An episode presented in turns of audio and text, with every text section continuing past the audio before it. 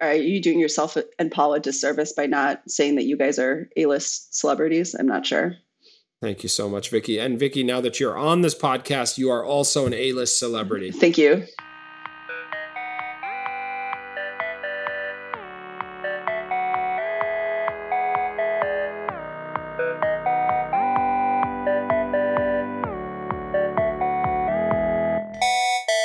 Do you know what's the worst kind of creep? Ooh, yeah, I read the New York Times. Scope creep. Oh, different topic. Yeah, that is awful. That is bad stuff. Yes. Well, Rich, who knows something about scope creep? We are experts at defending the scope of a project, making sure it doesn't get out of hand such that you can't deliver. And we, are going to share a lot of the tools and ideas. Are we going to we've a conversation that people can tune into via Zoom? We are. Oh, We're having a special edition of the Postlight podcast. It's going to be live streamed September 16th at Where 1 do people p.m. go? Okay, where do people Eastern go? Eastern Standard Time. They go to postlight.com slash events. We've done these in the past. They're always kind of fun, uh, very lively. Don't think webinar, think lively, fun, goofball experience. Please join us. Postlight.com slash events. Welcome, everyone, to this week's Postlight podcast. Typically, Paul says Richard, and then I respond and say hello, but Paul is not with us this week. He's on a much deserved vacation, and I have a new co host with me. Vicky is our director of product management at Postlight. Welcome, Vicky. Thank you. Should I say Richard? You say Richard, and then you kick it off. Yeah, but you don't. have you know what? You're your own person, Vicky. We don't. You know who wants to emulate Paul Ford? He can't be replaced. There's no other That's a good way point. to put it. Paul Ford is the Paul Ford, but this podcast is not going to be about Paul Ford. This podcast is about something you and I have in common, Vicky. And I don't know your entire backstory, but I've gotten bits and pieces of it. And what we're going to talk about today is our professional journey. I want to say out of college, but I shouldn't even assume you have a college degree, but I'm sure you do. I do have a college degree. Where did you go to school? Yeah, I went to school in the University of Wisconsin Madison. And year one, had an idea of what you were going to do when you grow up, or didn't have an idea, or had particular interests? Oof. So um, I should back up before college. So both of my parents are software developers, and my sister is a designer. And so I was very, very much not going to go work with the computer. I was going to go into business and Ah, So Okay. I I resisted the familial push into computer science degrees and instead was very determined to get a business degree, which I did, and then swiftly graduated and started working for a software company. So that went really well for me. Of course. So your your degree was what? Business management, or like what is the what was your major? Yeah, it was um, management and human resources, and I did a internship. I think my sophomore or junior year in an HR department, and I was like, okay, yep, definitely don't want to work in HR. There's just a lot of the people part of the the job that I was like, actually, I don't think this is what I'm that interested in. And so I did graduate with the the management and human resources degree, and I think a lot of the, that course around like organizational structure and kind of setting up teams to be successful within an organization has been really helpful for me in my career. But beyond that, um, I've pivoted, maybe not as hard as you've pivoted from from your education, but definitely went down a different path.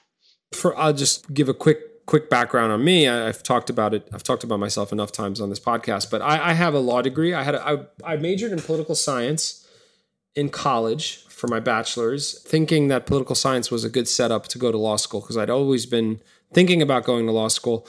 I got to law school, went through law school, realized that the law isn't uh, exciting like trials with juries, and it was mostly sitting in a library. And for me, it was timing. It was 1995, and the internet was a baby at that moment in time, but things were really curious and interesting.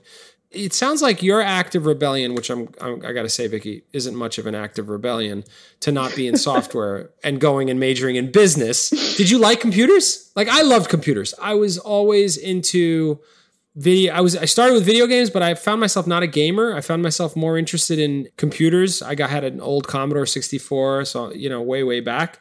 So I always loved them. Did you love them? Did you love technology?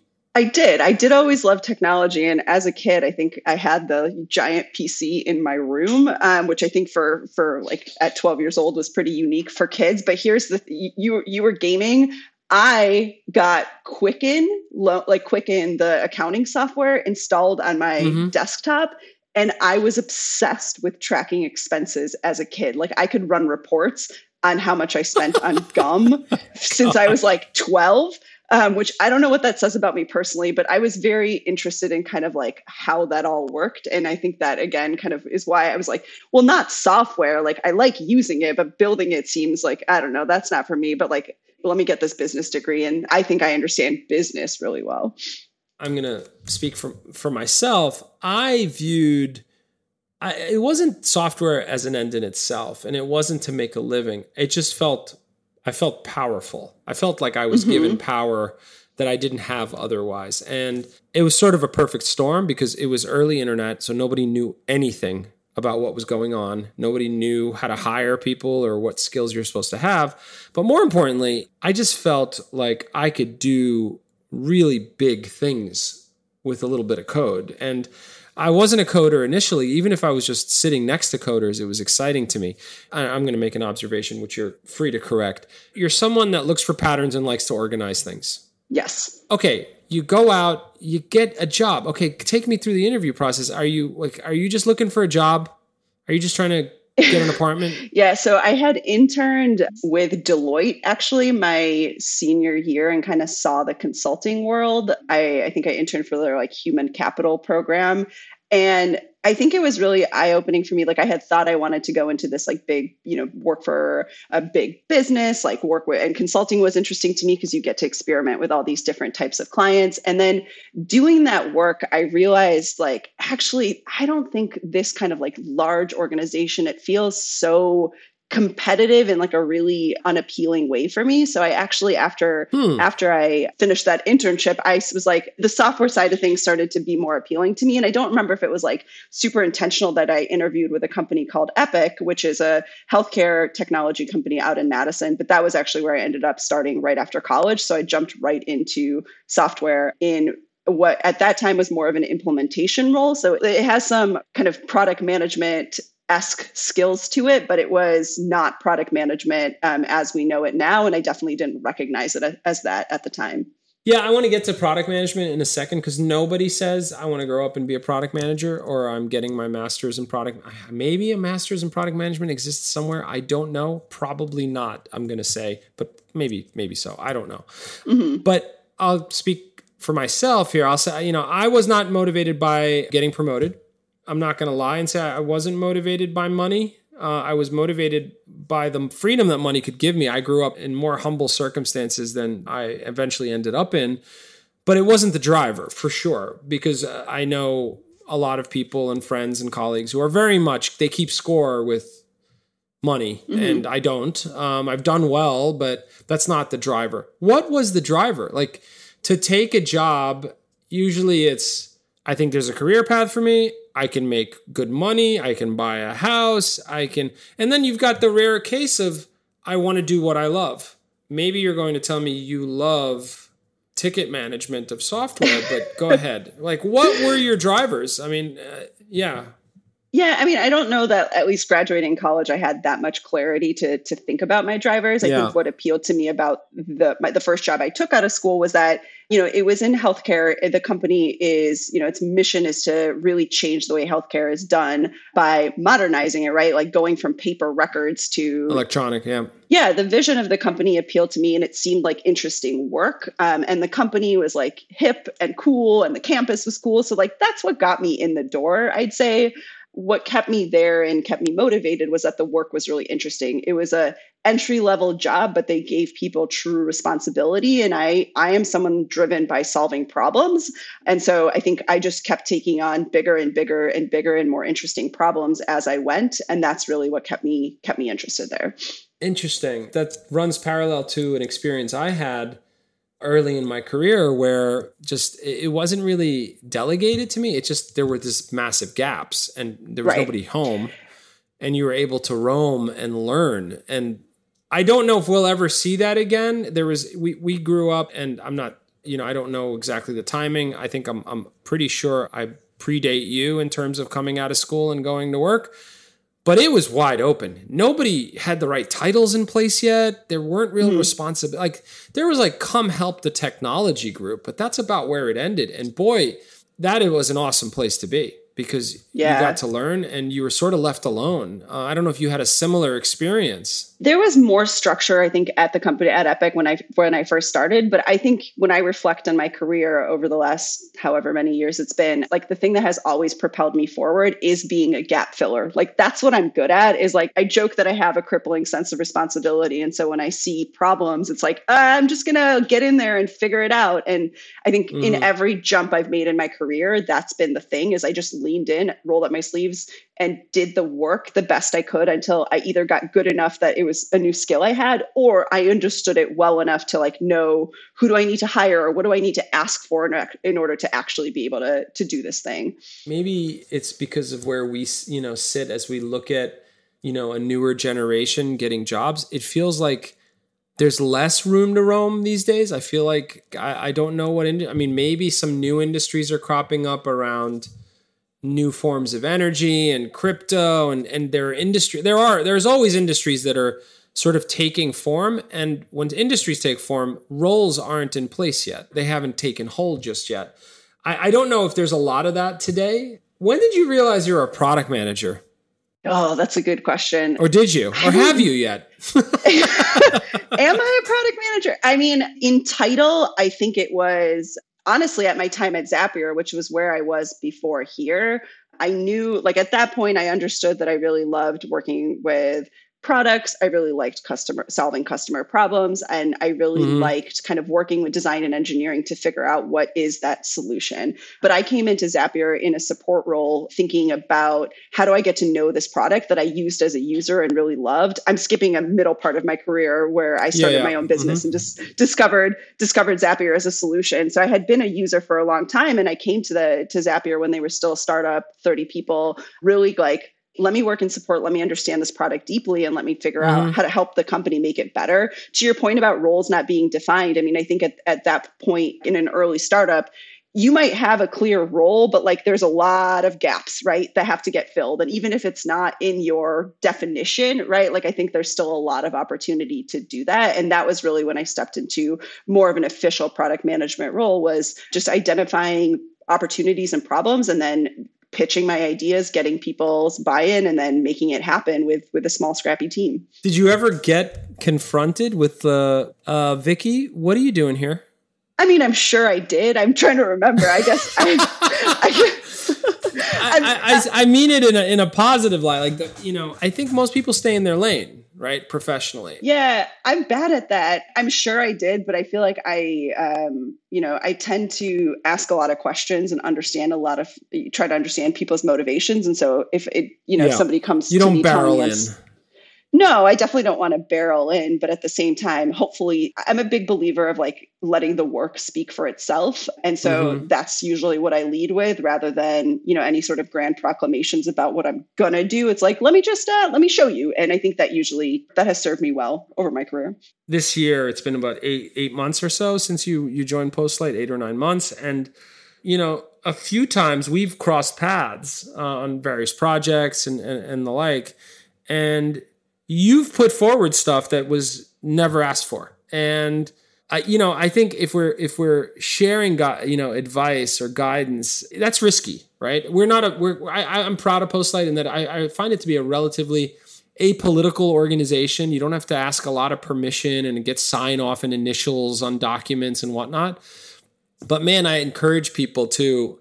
I don't think it was a risk in your case. You're you're a senior, you know, manager, but for people that are still finding their way and don't know if what the role they're in is going to be the role they're going to be in for the next three five years venturing out and and showing value in other places in unexpected ways boy is that welcome yeah and i think there's a couple ways to do it one is you know I think ask a lot of questions and find real needs first, right? Don't just, I think some people have these pet projects that are not a priority for the organization and they you know devote all this time and energy to it and then they're disappointed when it doesn't go anywhere so find a problem that really needs to be solved and then talk to a lot of people, understand, like get other people's opinions and like work out in the open is my other advice.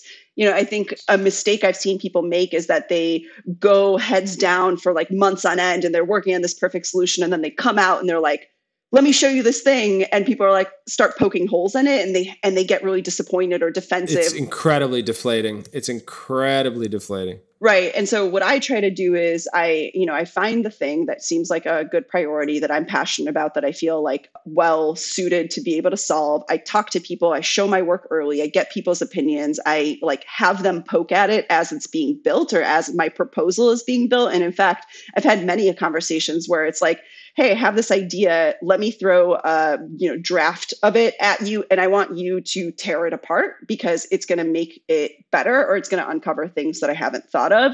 And so you kind of like build the you know fan base for whatever it is you're doing as you go rather than doing some sort of grand reveal which i think always has the risk of being disappointing and and failing if you you know you miss something or it's just you weren't aligned with people so that's very much how i how i like to work and i've seen it's been great to be able to do it at, at Postlight and for it to be, you know, well received here. You know, I have this saying that I say to myself. I don't know if I've ever said it to anyone, but uh, uh, don't create audiences. And and what mm-hmm. I mean by that is, I, I've presented in the past and often get presented to nowadays where it's not been a collaborative process, but you're it's right. rather uh, first off the presentation deck is not collaborative. It's a presentation. It's literally a show you're putting on. And now you've put me in the audience seat, right? Which establishes a particular dynamic right out of the gate, which is you are spectator, not participant. A. B, this is hardened and not mm-hmm. soft and mushy. It's already published. I've seen you share drafts and you've put at the top of the document draft and let's talk about it.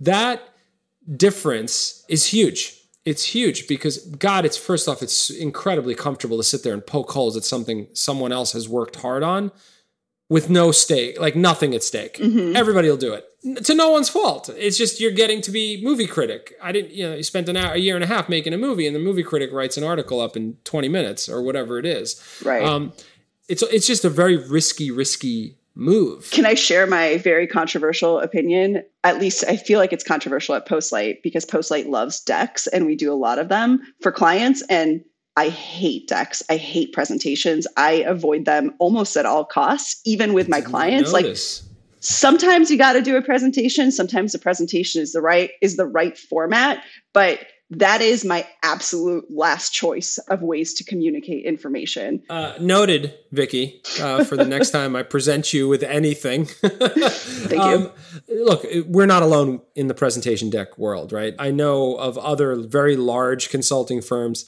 that have put initiatives forward to undo sort of the institutional muscle memory around decks. I get it it, it, tends to like speed things up and distill it down. You don't have to read a long memo and whatnot. But if you are on, and this this podcast is about that professional path, that professional path is not. You're not going to steamroll through it. You're going to build consensus through a collaborative dynamic. And it doesn't have to be collaborative as in like you've got edit rights too. It just means like tell me what you think about this and let's talk it through. And that openness, I think, is mm-hmm. often not not what's put forward, especially as you go higher and higher up the chain. I've been in companies where it's like, oh boy, we've got 30 minutes with the big boss.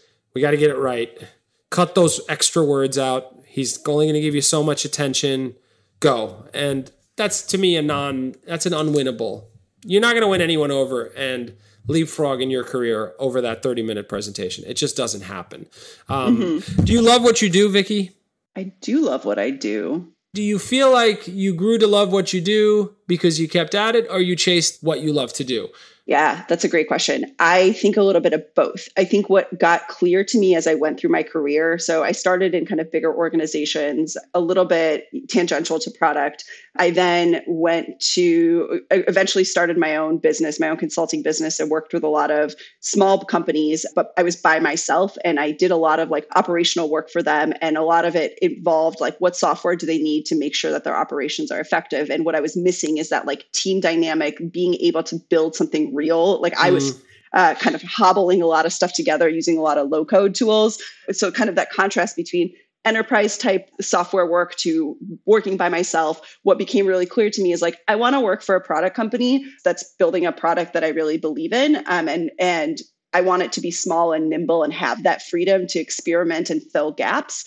And then kind of I had done that for a couple years and why I ended up at Postlight was I was very clear on the type of agency that I was looking for or I should say it differently. I found out about Postlight and you guys piqued my interest and I'd never thought about agency but the ability to work with these different types of clients on, you know, project based work and get a peek inside all these different industries. So to answer your question, I think as I got, you know, further in my career, the type of company became a lot clearer and mm-hmm. product management became a lot clearer, but like exactly what the role was, that evolves as as as I grow.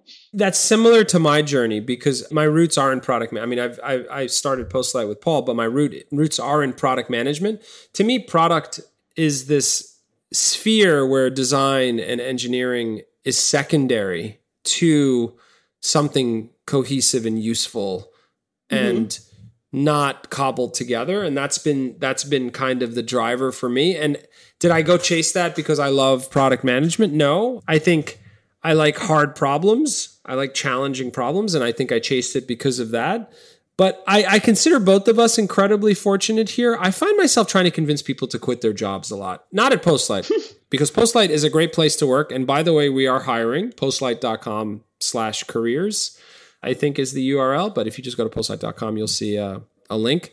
But what advice would you give to someone? And look, let's face it, we're incredibly fortunate. We're doing something that we find engaging and isn't a slog a lot of mm-hmm. people, mm-hmm. you know, I have friends, I have I have acquaintances that view their job as a job in a classic sense. And you know, how do you what do you what advice do you give that person? What advice do you give that person who you know is capable, by the way? Like it's not mm-hmm. just like, oh, I'm tired of being a neurosurgeon. I'm not going to tell a neurosurgeon to go and do something else with themselves. Like they've invested a little too much there.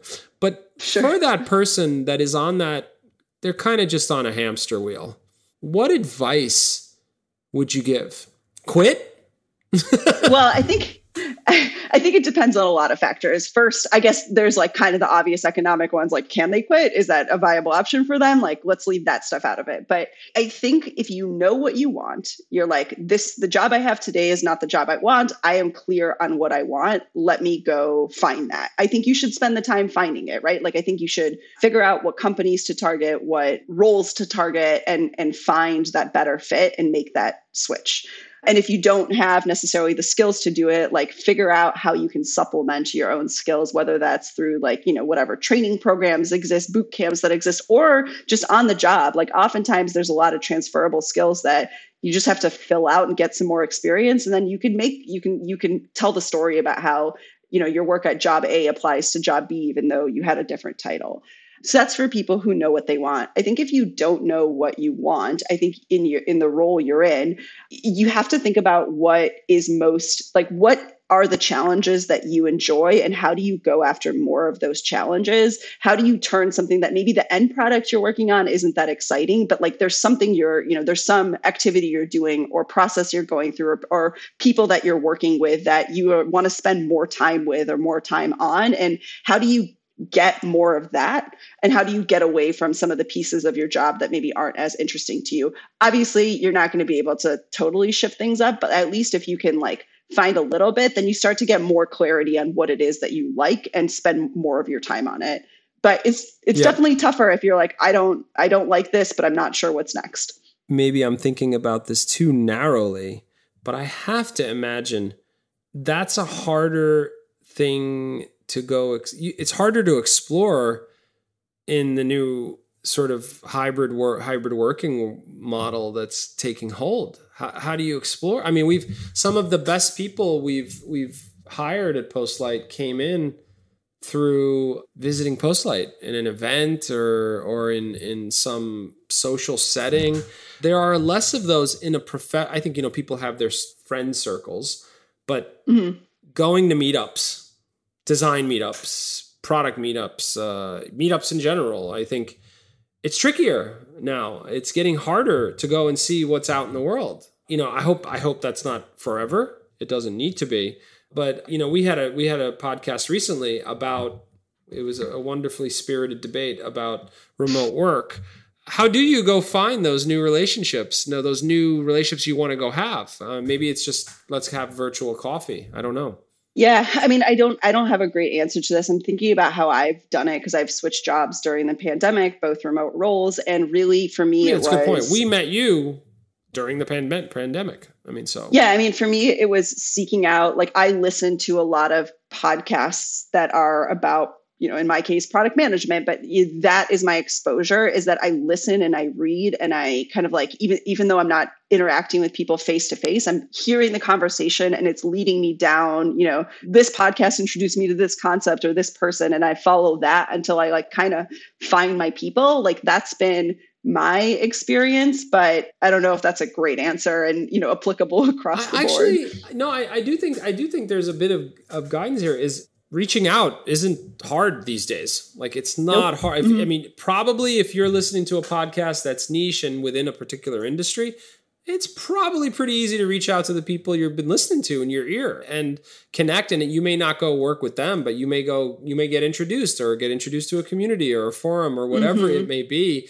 I think those channels are out there. You're you aren't the only person actually who's come through, both client and uh, employee at Postlight, who came in through the podcast. They're like, I feel like I've met you guys and this and that. I would encourage people to go ahead and reach out. And again, it's not unless it's an A-list celebrity, and that's going to be a little trickier probably. But but if it's somebody that's in the industry and and you you know because you're getting a sense of the culture by listening, You are. you're actually getting think- a peek in.